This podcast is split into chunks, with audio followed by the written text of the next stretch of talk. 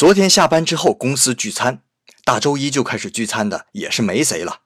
以前我们说过，日本人除了参加婚礼使用圆桌之外，其他时候大多是方桌。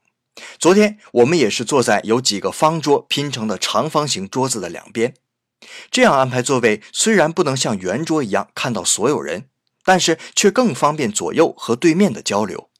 日本人的聚会更注重少数人分成几组的交流。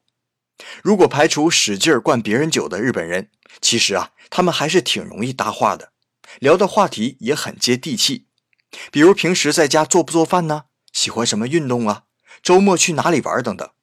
如果这个时候你能准备一两个话题性的东西，比如知道一个特别好吃的饭店，那就够日本人唠上好一会儿的了，而且还能博得一个对美食很有研究的名声。